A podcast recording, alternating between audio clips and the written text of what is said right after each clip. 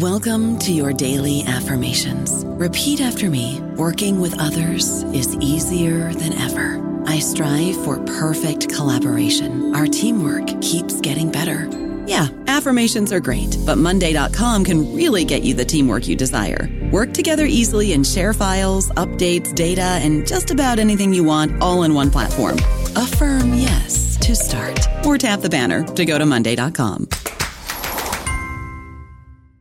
Judy was boring. Hello. Then Judy discovered ChumbaCasino.com. It's my little escape. Now Judy's the life of the party. Oh, baby, Mama's bringing home the bacon. Whoa, take it easy, Judy.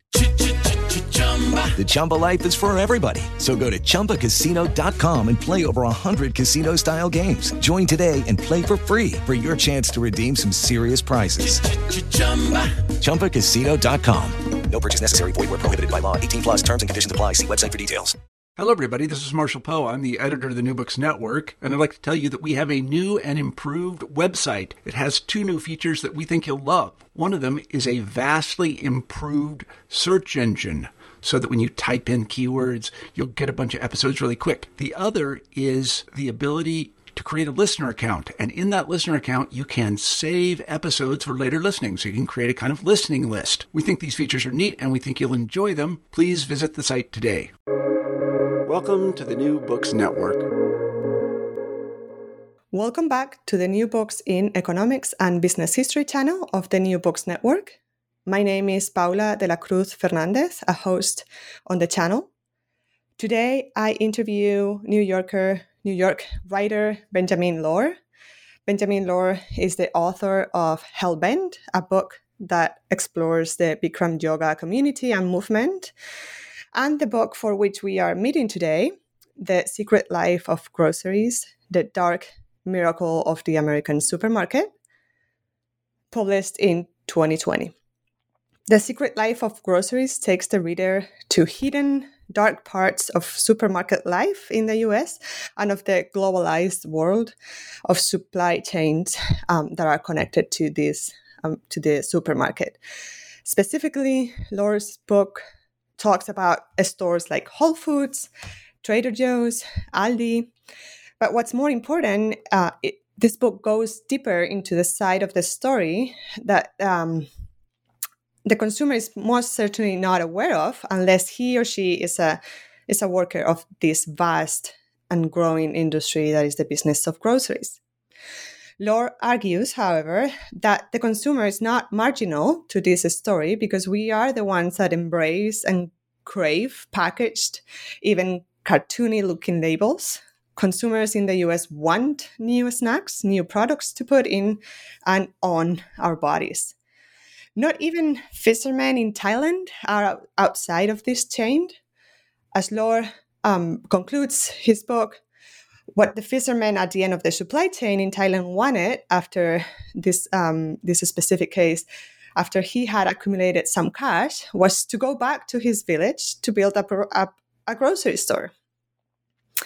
The entire chain, from the point of sale in Whole Foods, Bowery, New York, to Thailand was what Lorr calls a dark has what Lorr calls a dark side, an almost concealed chain chain of links of truckers riding across the nation working for hundred dollars a week to migrant forced labor in Thailand, uh, which is what makes possible to have these aisles and aisles of perfectly organized goods all the time in our um, grocery stores, in our supermarkets here in the United States. Um, the secret life of groceries also takes us back to how some of these intricate commodity chains and complex economic systems evolved in American history.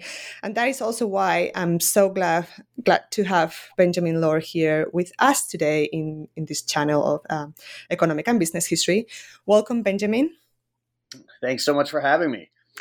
Before we start with the book, um, can you tell us a bit more about yourself? Because it is common to invite academics to this channel, and, and I was so excited when you agreed to be interviewed.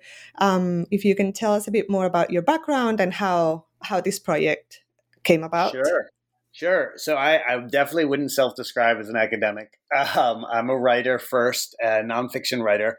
I uh, I you know, I have a background in education. It's an entire parallel life where I was a high school teacher, and and I and I think that actually plays into a lot of my writing in the sense that education is a very nurturing community of like nurturing personalities who are, who are really education is about educing or like pulling uh, behavior out of people.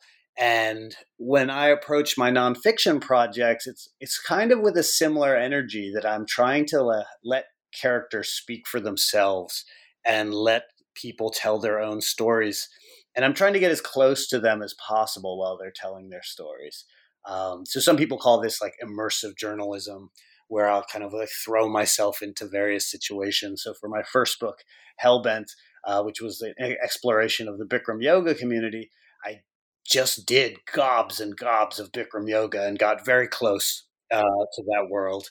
Uh, and ultimately, the book was pretty dark in that it was a kind of a pre Me Too story of, of, an abusive sexual predator guru, uh, Bikram Choudhury. But I think a lot of the storytelling really, and, and the reason that I uncovered and broke that story was because uh, I got close to people and, and they came to trust me and see me as somebody who would tell their story on their terms rather than on my terms.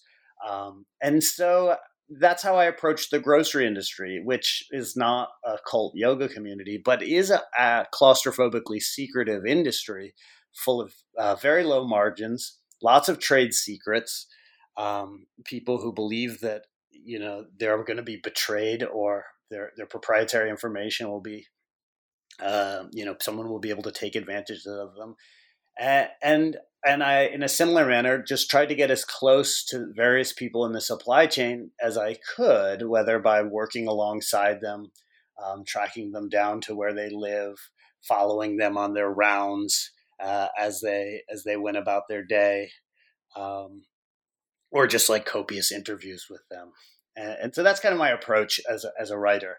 And, and then you know you couple that with lots and lots of research on the back end to kind of fill in the cracks.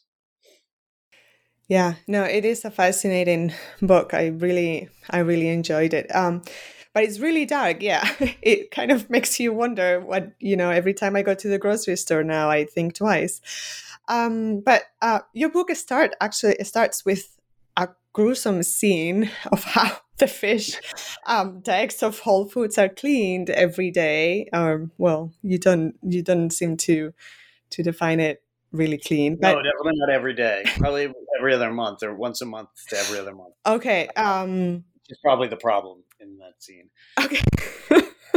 um, so, uh, but you actually uh, what your book does really well, I think, is that it goes from the top to the bottom of this supply chain, and uh, and you start with um, so you start with that a scene which kind of makes the reader know that we are entering a very dark um, story. But um, let's start with Trader Joe's because that's uh, when when you when you meet actually the top of the you know of the um, of the supply chain and and you meet with with the founder.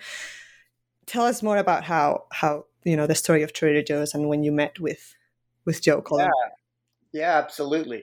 And I guess I would say I, it's funny. Like a lot of people, you're you're hundred percent right that a lot of people think the book is very dark. I don't think of it as very dark, uh, or maybe I just think of the world as kind of uh, a dark place in general. And grocery store is certainly no more or less dark than a lot of other aspects of our world. Um, and so that opening metaphor you talked about, I really like. So it's it's not just a metaphor. In, in the book, I go and as you as you know, um, but someone who hasn't read the book might. Uh, I go um, and look at the cleaning of of the fish case at a Whole Foods, which over the course of the month that they don't clean it gets absolutely horrifically disgusting on the bottom. Um, and there's all sorts of rotting fish and, and, and, and, nasty things. But at the top, where they're selling the fish, uh, you know, separated by all this ice, it's it's very hygienic. It's clean. It smells good, and the and the fish are are perfect for sale. Uh, and so for me, that distance where something can simultaneously have that uh, hygienic, clean qualities and be covering up nastiness for me is, is really what the, the grocery industry is all about. Like it, it really is a dark miracle in that it's it's a beautiful uh, thing that provides so much for us, but a lot of that comes with pain.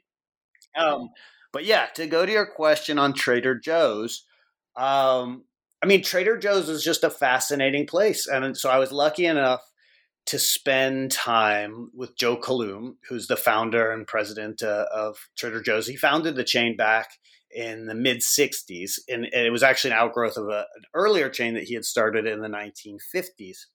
And really, Trader Joe's was central when I when I was first pitching this book to to editors. Trader Joe's was the thing I wanted to understand because uh, I had never seen anything like it before. I, I, didn't grow up with a Trader Joe's, um, but actually, I was researching that Bikram book, and I remember I went with a group of yogis to a Trader Joe's, and they got so excited about being inside this grocery store. They were it was like kids in an amusement park where they were like giddy and grabbing all these different items from the frozen things and bringing them to me to show them to me. Uh, and I just couldn't believe there were grown adults who were this excited about a grocery store. And then, of course, the people who work at Trader Joe's are notoriously happy and well, like smiley, um, like almost pathologically chirpy. Uh, so that I became really interested in how this place existed. That one created so much of an attraction between the consumers there, managed to keep its employees happy, and was seemingly a place of, of high value with, with low prices, or at least perceived as low prices. Um, so it was this fascinating, you know, for me, it was a fascination. Like I wanted to understand what made it tick. And, uh, and talking to, and I guess I walked in thinking like, oh, there must be some scam here. you know, there, there must be some, there's no such thing as a free lunch. So you can't have happy, well paid employees, low prices, and, uh, like the most unique products on the planet and, and to some extent, there are the same problems that befall all of grocery stores uh, fall fall upon Trader Joe's. But but Joe did some very unique things um, that help kind of both understand why Trader Joe's is legitimately unique and how the grocery system as a whole functions. Um, so he kind of broke with tradition in these ways, which is like most grocery stores are predicated on volume like I said, it's a very low margin industry. We're talking 1.5 to 3.5 percent um, margins, which is just tiny. So they have to make their money on volume, and and that means for for years people would thought that they just had to get bigger and bigger and bigger and bigger, have more offerings, uh, more products, and and you're going to have more volume, and therefore you're going to eke out more money through your your low margin. Um, and, and, essentially in America, almost all grocery stores to this day use that. And, and historically, they've just crept upward from the first supermarket in 1930 was about 9,000 square feet, which is a little less than half the size of a convenience store of today, to, to the Walmart superstores of today, which are 125,000, you know, these epic, giant, you know, air, air airplane hangars um, of, of a store. And – they're also based on this idea of continuity, which is that whatever you want is going to be there, and it, uh, it's something that as a consumer we don't take for we take for granted. Um, but the grocery store manager is kind of in this constant scramble to put and ensure that the things that we expect are on the shelf, like a stock out or an unavailable item, is the horror of most grocery store managers. And that sets them up in, in certain ways where they can only stock their store with certain items that are in this the commodity game and that are available in continuous supply. Um, and therefore, when you're a store, you really can only compete with other stores on those terms. And what Trader Joe's did um, was one, Joe recognized that he was just a small guy. This was back in the 60s when he was just found, founding, and he could never compete with the, the larger stores, or, or, rather, the only way for him to compete with those stores was to get bigger and bigger and bigger and bigger and bigger. Um, and it was that was always going to be an unstable race to the top, where one or two people max could exist there, and, and they would win on on having a low price, and everyone else would kind of be in their shadow. Um, and he saw that way before it became true, but of course, this is what's happened to the marketplace. There's been massive consolidation in groceries since his time. Um, you know, right now we occupy a place where Walmart is the number one purveyor of organics, uh, like some semi ironically in many people's minds, but a, a, number one grocer in America. um, precisely because they can grow that big. And, and their only real competition probably is going to be Amazon, who, aside from acquiring Whole Foods, is getting into grocery in a big way um, and also promises that kind of size ad- advantage.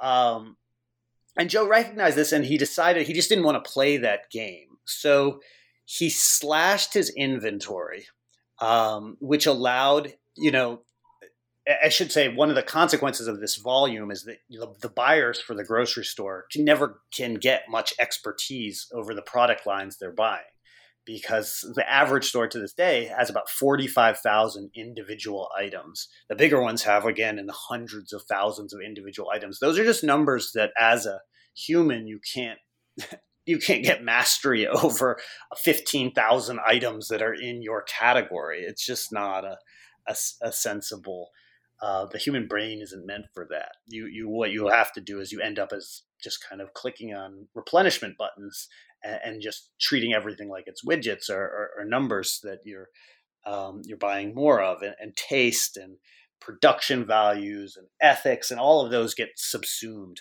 um, and, or, or not paid attention to nearly as much. So that um, Joe decided he wanted to empower his buyers. He wanted to cut down his offerings and let his buyers kind of get expertise. So at one point, Trader Joe's was down to about 1,500 as opposed to 100,000 in these big stores items.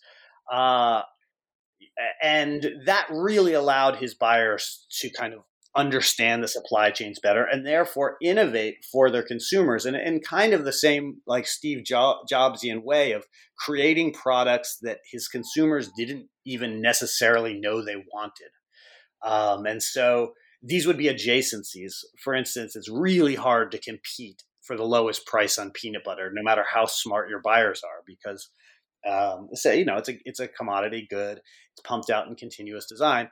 But if you study the the nut production line, you you know, and you uh, you understand its nuances, you could start to grind almonds, which you know in the the mid '70s was unheard of.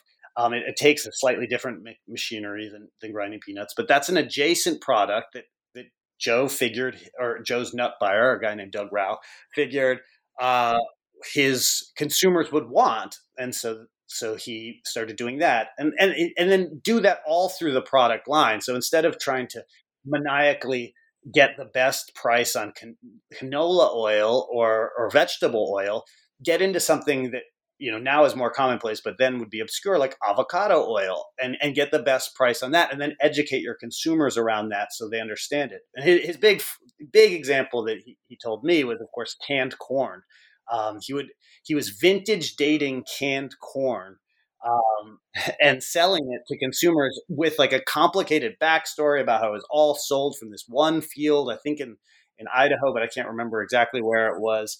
Uh, and you know he would have to compete with Japanese buyers for the the rights to this one field, and then he would put it in a can, put a date on it, and and and all of a sudden this product that is kind of in our minds definitionally commodity, definitionally continuous, canned corn, as boring as you could get, gets a story behind it, becomes differentiated, and can become you can price discriminate on it so that people think they're getting a great value on canned corn, especially if it does taste better. Um, and so that's that's some of the the, the intricacy of Trader Joe's, but um, that's actually only a small taste, but enough because I've rambled. I don't know about you, but I'm very busy and I don't have a lot of time to cook. That's why I subscribe to Factor. Eating better is easy with Factor's delicious, ready to eat meals. Every fresh, never frozen meal is chef crafted, dietitian approved, and ready to go in just two minutes. You'll have over 35 different options to choose from every week, including Calorie Smart, Protein Plus, and Keto. These are two minute meals Factor meals are ready to eat and heat, so there's no prepping, cooking, or cleanup needed. They're flexible for your schedule. Get as much or as little as you need by choosing your meals every week. Factor is the perfect solution if you're looking for fast, premium options with no cooking required. Sign up and save. We've done the math, and this is important. Factor is less expensive than takeout, and every meal is dietitian approved to be nutritious and delicious. Head to factormeals.com slash NBN50 and use code NBN50 to get 50% off. That's code NBN50 at factormeals.com slash NBN50 to get 50% off. No, but that is, um, I mean, you made lots of good points. Is that also this idea of big everything in one place? Uh, but then Aldi is probably, you know, the opposite to that, to that. And that's, you know, and it has had also successful story in the US. I mean, I buy at Aldi just because I don't have to choose. yeah, absolutely. Aldi's and Trader Joe's are very similar, and in fact, as you know, um, Aldi's acquired Trader Joe's in the late seventies, um, and and they did that because they recognized that this was a business model that they understood and that was very different from all the other um, all the other grocers in America, which were sizing up. Aldi was born out of World War II um, and kind of the, the, the, destruction of Germany in World War II. And they, they built up these very small stores that, as you said, kept very low SKU counts, stock keep like individual item counts, and would do spend almost no money on advertising. It was a very low frill thing, and and they would just use manufacturers and have them compete off each other. So float a price for uh, a jar of mayonnaise that they could sell, and then add, you know have several manufacturers compete on that price, sell it with almost no markup, and it became an almost impossible model for people to beat. Um, and so it grew very quickly. Uh, and then you know Trader Joe's is very very similar, except for instead of no frills um, although Trader Joe's has almost no advertising budget, they did they couple a lot of marketing. And so Joe put a lot of emphasis on targeting a specific demographic of consumers. He really wanted, he kind of recognized that there was going to be this growing professorial traveler class that didn't really exist in America in the 1950s, but would. It was it was kind of uh, concomitant with the growing middle class these people who are, you know, he oh, he called them overeducated, underpaid Volvo driving professors um, that um, would want to eat the way they thought. They were learning new vocabulary. Um, they, these were often people who were coming into the middle class with parents who hadn't gone to college, so they, they were learning new words and they were traveling to new places. Travel, you know, the the 747 really democratized travel, and that was something that Joe seized upon. And and so they were going to want to eat differently. And and so so uh, unlike Aldi's, he started coupling a lot of you know you could call it marketing buzzwords or you could call it different appealing phrases and and ideas that would really appeal to this set. And and that kind of further honed the products that he was selling. Yeah. No fascinating story um, my favorite part of the book, and that this goes with Aldi, uh, was actually your experience with Tracker Lean or Line. I, am not. Yeah. yeah the, um, I, I just could not stop reading about all the little bits that make up this very difficult job and life. Um, and when you finish the book, you revealed that Lean was close to be broke and uh, with no not a lot of alternatives for her to be employed uh, somewhere else mostly because of how much this job takes from anyone uh, that works in the in these uh, fleets of trucks. Um, and you also mentioned that many married couples uh, worked together as truckers. Um, if you can tell us a bit more about you, you know the case of Lean and other women and uh, tracking in America, but also I'm intrigued by your perspective on how the industry is shaped um, by gender and race, and how how has tracking evolved as a masculine? I mean, you say there's a five percent of trackers that are women. That as a masculine, white, blue collar job, and and does anyone not part of those categories is in some way undermined, underrepresented. They don't get to have this dream job that that apparently is what they sell you at the beginning and have a difficult time in the job right? Um, because they don't feel like they belong. They cannot make their end, ends meet. Um, yeah if you can talk a little bit about yeah. that that's all exactly right. And it was very different than i think than my mentality walking into the book as to truckers. You know I had this mentality that truckers were these blue collar teamsters, Jimmy Hoffa, kind of Smokey and the Bandit, outlaws that were middle class ultimately, and and and living a job that that maybe I was secretly even envious of, and, and thought maybe I would like to be a trucker for a few years. Uh, you know, I didn't know if I want to do it forever, but it sounded kind of fun. And the truth is that trucking is an industry that has been deregulated over the last 40 years to a place where the trucker has been right, you know, basically turned into a disposable part of that system. Um, it is um, it's it's really good rendering of what can happen when when we use an abstract word like deregulation. Um, and so, yeah, basically going back to the late 70s, early 80s, um, when trucking was kind of a more regulated cartel industry with only a few characters and was thus very easily unionizable. Um, essentially, it it it, they expanded the uh, number of carriers, which allowed just about anyone who wanted to get involved in the industry to get involved. Um, and that caused the trucking industry to reinvent its mo- model um, into one where it was trying to, you know, it's competing like pretty ruthlessly on price.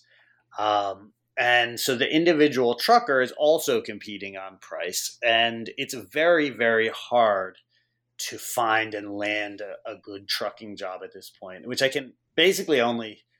I mean, probably the most helpful way of categorizing it is just with the stats. The annual turnover rate for the trucking industry over the last 10 years is between 95 and 116 percent. That and that's like pretty crazy. That means that in any given year, hundred percent of the people who are hired leave that job whether because they just quit in disgust or are fired or move to another job. But nobody is sticking around in these jobs. They're not lifer jobs anymore. Um, and uh, the reason they're not lifer jobs is because they're pretty terrible. You're trapped in a truck. You often sleep in the same place that you're working all day in a little bed in the back. Um, you're working 70 hours a week minimum uh, because that's the federal. I mean, it's both the minimum and the maximum that you're allowed to work. There are large, you know, according to federal law, um, which because it's in a race to the bottom is what you have to work to survive. Um, and you're often what, like you said, we're lured into the profession with the promise of good wages, and the trucking industry often gets these new recruits to take out lots of debt because you need a commercial truck driving license, which is not something that you can get on your own. Um, you know, you have to take classes for it. So you, you take out student debt to get your license.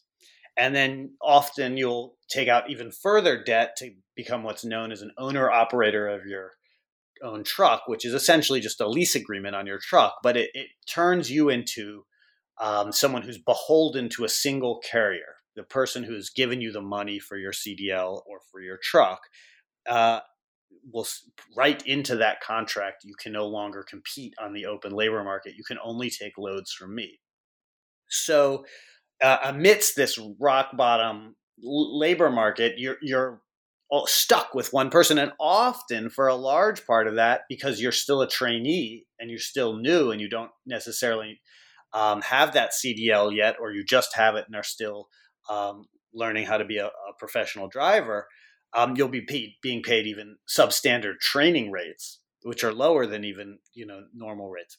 All of which just adds up to um, a labor market that can't really move around freely, is stuck in in a actually physically grueling conditions, and if they don't play ball because they're it's in their contract, they can't go to another company and work are really stuck with with the position they're in and, and can't can't negotiate. So they either have to stay put or get bounced out of the industry as a whole, um, and, and, take on enormous debt in the process.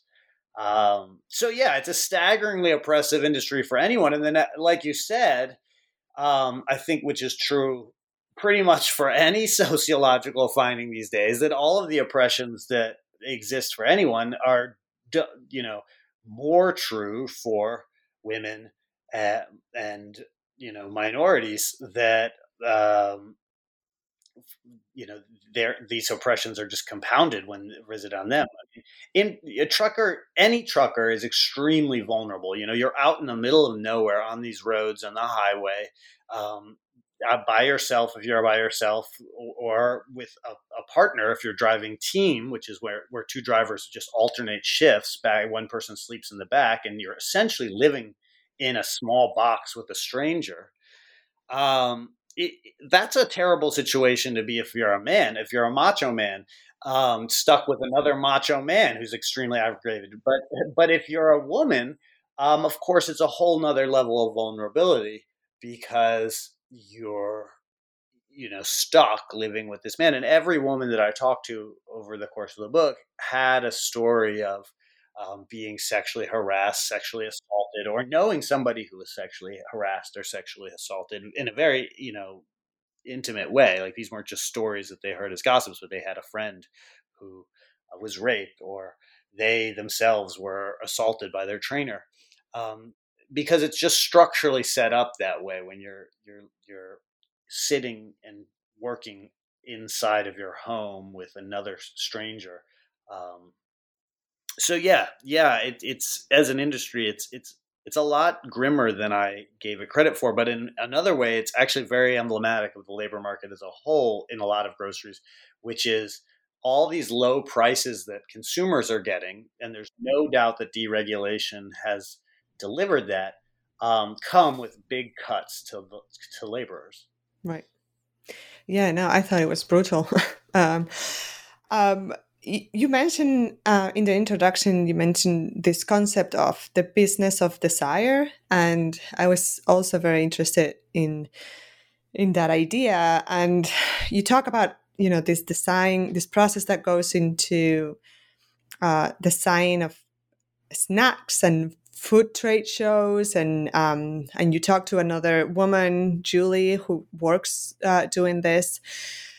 Um, so the, i mean that part of the business seems to be less overwhelmingly male but um, it still sounds very scattered and competitive and and unstable and um, Sure. So, so for first, you broke up for just a second in the middle of that, but I think I got the gist of the question, which is talking about food manufacturers and food producers bringing items to shelf. Is that right? Yes, that's correct. Sorry, I'm breaking up. I'm not sure why, but everything no, is no, being. It's probably just the, it's just the internet. mm-hmm. But I, but I got most of it. But yeah, that's a you know that was another fascinating area. I didn't really know what to expect. Um, you know, I, I, I assumed that if I, you know, I make a good guacamole, and if I wanted to put it in a bottle, then I could probably sell it, and it wouldn't be that hard to, to do that. And I think a lot of people walk around thinking they have some food product that they could probably get on shelf, and it's way better than Old El Paso's bunk salsa. So, like, why is why are these greedy co- companies like not making the good stuff? And really traveling around with this woman, Julie um, who made a product called Slawsa, which is her combination coleslaw salsa, uh, a relish alternative. Uh, really changed my notion of the of what it means to be a manufacturer because not only are you competing against other manufa- I mean other manufacturers. So if you're making a relish like Julia's, you're competing against um, ketchup and mustard and and traditional relishes, um, pickles but you're also competing against the store itself, which has reinvented its business model to some extent uh, as more of a landlord that's leasing space, uh, less as a kind of open market where the best things, products are going to be there. So Julie would constantly be hit up for actual payments for for inches on the shelf anywhere, or for free product, or for buy one get one free opportunities that these retailers could then use to sell uh, at a hundred percent markup, and that um, you know that really changed my notion. It also just changes the food that's available. It, it means the cost of getting involved in in CPG food is is much higher than than it used to be. It's really hard to do what Julie was trying to do, which is to grow yourself from kind of the farm stand to the commercial kitchen to the co-packer to the manufacturing plant and slowly build up a business base. Um, because of these entry fees, you kind of have to have a lot of money up front, which just increases the risk or demands that you partner with a venture capital fund, which of course does uh, operate as kind of a, a sieve um, or bottleneck that you know is going to favor certain types of products that that those um, gatekeepers are familiar with, and so I think that definitely has some effects on on what's what gets to market. Um, yeah, no, very. Um, I definitely that was one um, um, step, one part of the story I, I wasn't, I was totally unaware of. Uh, so, uh, but even though, so the world of groceries seems very well connected and scheduled, and um, but still, each of these stores um, has its own history, and I I also want you to talk a little bit more about Whole Foods uh, because it's also a unique one, a unique story. I mean, and um, and if you can uh, tell us a little bit more about your research process of the of Whole Foods because you worked at Whole Foods for um, kind of what you wanted to do for tracking, but they decided not to do.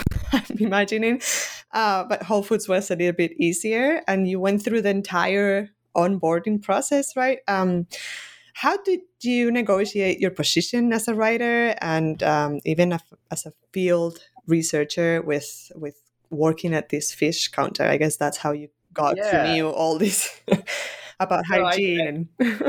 yeah, yeah. I think it was uh, as I said, like in the beginning, I really like to try to get as close to things as possible. I wanted to write about the retail floor experience. I, I very much didn't want to root that entirely in my own experience. So that section is, eh, you know, it's a first person section based on my experience working at the chain, but it's also informed by lots of interviews with other employees that I met along the way but essentially, I, d- I decided that at some point for this grocery store I book, I had to like work in a grocery store. Um, so I got a job at Whole Foods. Uh, I actually worked at a different competing New York chain for a brief t- period, just so I could get a sense of, of what other, another chain was like. Um, and uh, you know, it was pretty straightforward. I, you know, I'm not an academic, so I didn't have an IRB uh, breathing over my neck, telling me what I could and can and cannot do. There were certain ethical things that I, I felt necessary. I told everyone that I was writing a book. I didn't tell them what the book was about. Um, I told them it was about my life, and then I, I let them fill in the dots about that. Um, you know, when I was on shift, there really wasn't any time to be writing or taking notes for the most part. I kept a notebook handy so that I could write on my breaks, but you know, or jot down ideas that came to me on my breaks. But I was I was pretty present as an employee um, throughout that process, and for me, it was just let me get some first person perspective on a number of these issues, and and so I could talk to other employees about their experience with a little bit more credibility and a little bit more understanding than I would otherwise. Um, which was again like incredibly helpful. I, I, you know, I'm a writer. I've worked a lot of minimum wage jobs in my time. I've worked a lot of service sector jobs, a lot of retail jobs, waited tables, bartended, et cetera, et cetera. Um, but they those jobs have changed since I was in college 20 years ago, and not for the better. Um, you know, where where I kind of look back on some of my waiting jobs and and retail jobs with nostalgia um, and and there have been real shifts in terms of what's acceptable and how you treat an employee industry wide. Um, probably the biggest of which has to do with scheduling. So back in the day when I was working retail, we would get our schedule a week in advance, um, up to two weeks in advance, and, and, it was a pretty regular schedule. You worked like a certain days of the week, and those were your days of the week, and you could swap shifts with uh, someone else if you ever wanted to switch things up and it, it, was that that happened pretty informally, but you just tell your manager. Um, now at a lot of chains, there's something called variable scheduling um, or just in time scheduling, which is its kind of cousin, which means that you don't have a set schedule. Your schedule changes week to week, day to day, um, and that you'll get that information just in time, which is to say, right before your shift. Um, the ramifications of this are pretty obvious. It means that uh, you have to really hold open all potential shifts because you're on the hook for any of them. And it means that for a minimum wage job, you can't really get a second job to supplement it, or it's much more difficult to because you don't know exactly when you're going to become free. Um, and, you know, scheduling things like childcare, is of course, very difficult. Now, where I was working at Whole Foods, this was not the case. Whole Foods does not use just in time scheduling in name, but because it was kind of the industry standard, uh, there were a lot of moments where we'd be asked to do essentially just in time scheduling by the manager. He would give us a new shift, you know, a new schedule. The shift wouldn't be posted till the day before. Uh, and we would be kind of asked to be quote unquote team players and play ball for the Whole Foods team because that that was just the standard and and if we didn't then of course we would have to play for a different team at some other place that was probably doing just in time schedule full time all the time. Um, and and uh, that did have you know when you ask a lot of employees and there are studies about this whether they'd prefer a raise in wages or whether they'd prefer a steady schedule um, a lot of them choose not a lot the majority of them will choose the schedule. It, it's that dehumanizing to get yanked around like that um, and of course you know these are jobs back when i was doing this that i looked at with nostalgia when i was you know college young person entry level jobs but for more and more people these are jobs that they're doing over many years and are turning into mini careers mm-hmm. uh, so you know it's just a different landscape yeah it, it is interesting how how companies portray themselves towards consumers uh, but also towards the employees um, how this how they use language um, like fair trade and associates and team players um, to yeah. to legitimate you know these these I mean pretty awful yeah labor pretty supplier marketing strategies um, over time.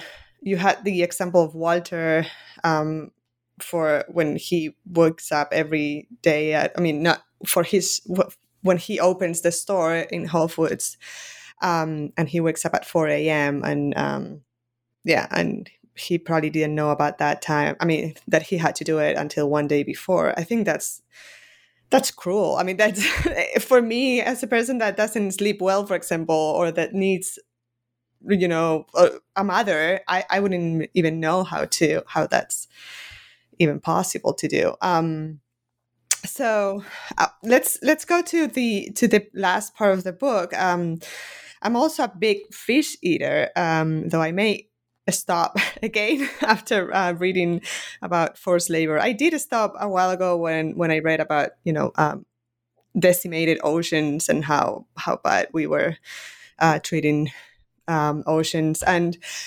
um, but also I did do this when I when I drove through California and through the five and through miles and miles of just cows and yeah. and awful um, smells and it's yeah i mean you just realize what it takes to to have meat on your supermarket on your table every day uh, but tell us a bit more about this last um, part of the supply chain when you went to thailand and um, and and you know were with this uh, fi- with this group of fishermen and with this tune with this person Tun Lin who was working um, catching fish. Yeah.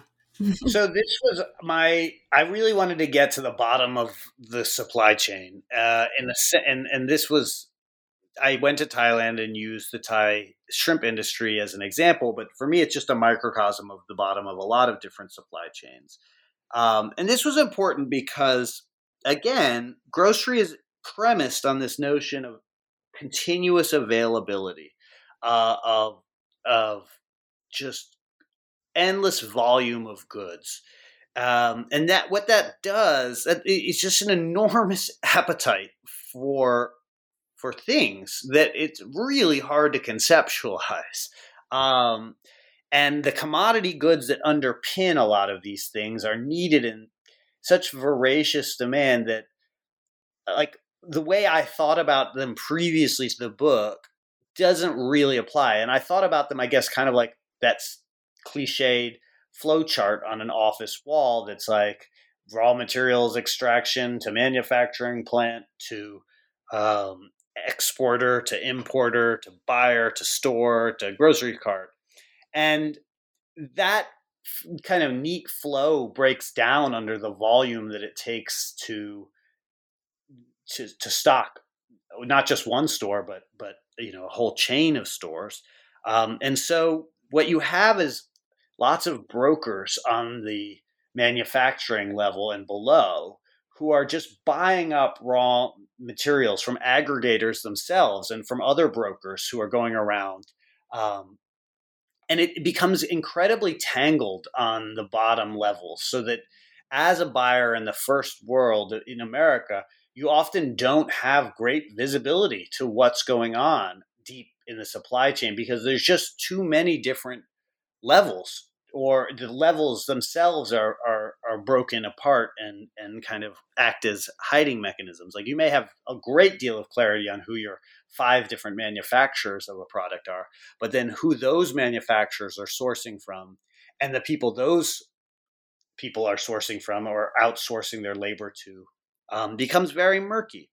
And so the, all that murkiness creates a great opportunities for abuse um, especially in the in the world of labor.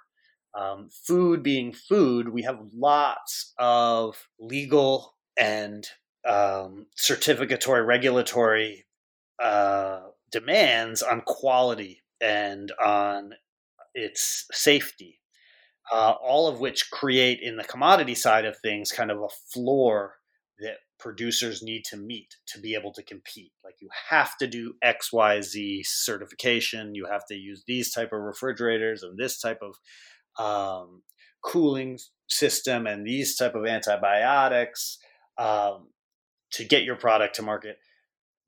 And when there's a price competition with that type of floor one of the only places you can make cost savings is in the area of labor and so labor is the place where prices get where, where price gets cut and of course you can only cut labor so much before you really get to places where people are living you know undignified lifestyles. But um, at the bottom of the commodity chain that type of uh, really abusive labor practices do flourish. And and that's certainly what i found at the bottom of the thai supply chain um, where I followed a migrant laborer from Burma who traveled to Thailand seeking a better life and was kidnapped and placed on fishing boats and you know forced to work against his will at the threat of beating. Really there's no other word for this than slave.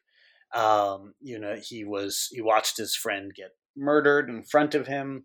He uh, lost his hand in the process of working on these boats uh, and you know this just truly horrific story uh, but by no means some like crazy outlier. This type of bonded labor or traffic labor um, which he was a part of modern slavery was made up of, of you know the, the, the, actual percents get really murky. When i was writing it was somewhere between 15 and 60 percent uh, which is such a wide range that it's unhelpful, which but but does speak to the lack of visibility that even NGOs who are studying this sector sector um, you know really can't qualify qualify it that well. Um, but it, it's a significant. I mean, we're not talking like one percent. We're not talking about five percent. We're talking you know fifteen to sixty percent, um, which has a big effect on the price and does allow the price competition for um, you know the, the buyers back home who are absolutely operating on our behalf as consumers um, and when we price consume um, these this kind of like really horrific abuse overseas um, and, and, no doubt domestically too it's, it, that's just not where i looked but i'm sure it's happening here too um, to to really flourish because there's no other place for those cuts to be made. There's not efficiency gains every year in the manufacturing process that are going to shave off those pennies, but but labor is always there as a way you can say that you saved a few pennies. Right. Um, yeah, which is well. um, so to conclude, I wanted to first I wanted to congratulate uh, you on a fascinating account, I think, on the American supermarket. Um, I think that it is impressive research. Um, it's an impressive research accomplishment that not only informs consumers of today, but um, about a space, right, that they spend a good amount of time through their lives, like you say in your book.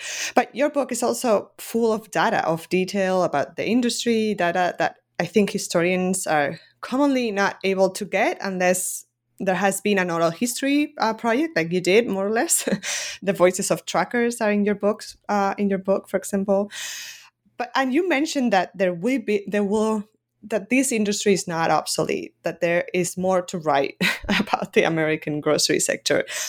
What what do you think is there you know what is the future of groceries in the well, us I, I, I, don't know what the future is. I don't have a great crystal ball. I do think there's tons more to write in terms of this question on labor. I mean in many ways it's like the question of our age. How do we prevent these races for the bottom from existing where's the point that you can intervene you know in the book i become very disenchanted with the notion that we're going to buy our way to a solution that kind of like voting with our dollars and buying the correct product is is going to become an answer, which was always the answer that we were told before. Oh, just buy the ethical salmon, not the like, you know, generic salmon, and, and, and by doing that, you'll do the right thing. So I don't think that that's the answer, but then I do think what what is and and how do does one go about reforming a supply chain, and how do you empower workers in a meaningful, long lasting way?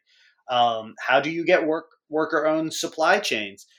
to you know how do you get certification regimes which we didn't talk about much here but which are which are hopefully supposed to be guaranteeing these qualities we want in our food but are in practice not doing a great job of that um, how do we get them to be worker oriented so that the workers are the people who are actually doing that certification those are big questions that i think require you know i know a lot of really really smart people are thinking about them but there's still a lot more um, and I'm sure those really, really smart people would appreciate lots of help on it. right. Um, can you do you have a project? Are you working on a project currently that you want to tell us about? Uh, you know, right now I'm kind of in the like in between. I'm like lying fallow, as they say. Uh, but I will be. Yes, I have another book that I'm that I'm starting up pretty soon, and uh, getting into that mode. But it takes a lot to, to switch gears for me. That's good. Um, well, thank you so much for uh, being with us today, Benjamin. Thank you so much for having me. Uh, have a great one. Hopefully, I didn't ramble too much. No, it was it was fantastic. Um, thank you, everyone, for listening.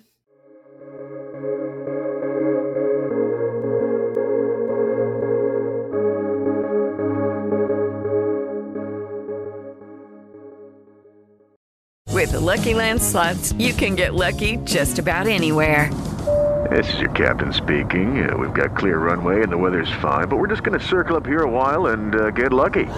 No, no, nothing like that. It's just these cash prizes add up quick. So I suggest you sit back, keep your tray table upright, and start getting lucky. Play for free at LuckyLandSlots.com. Are you feeling lucky? No purchase necessary. Void where prohibited by law. 18 plus terms and conditions apply. See website for details.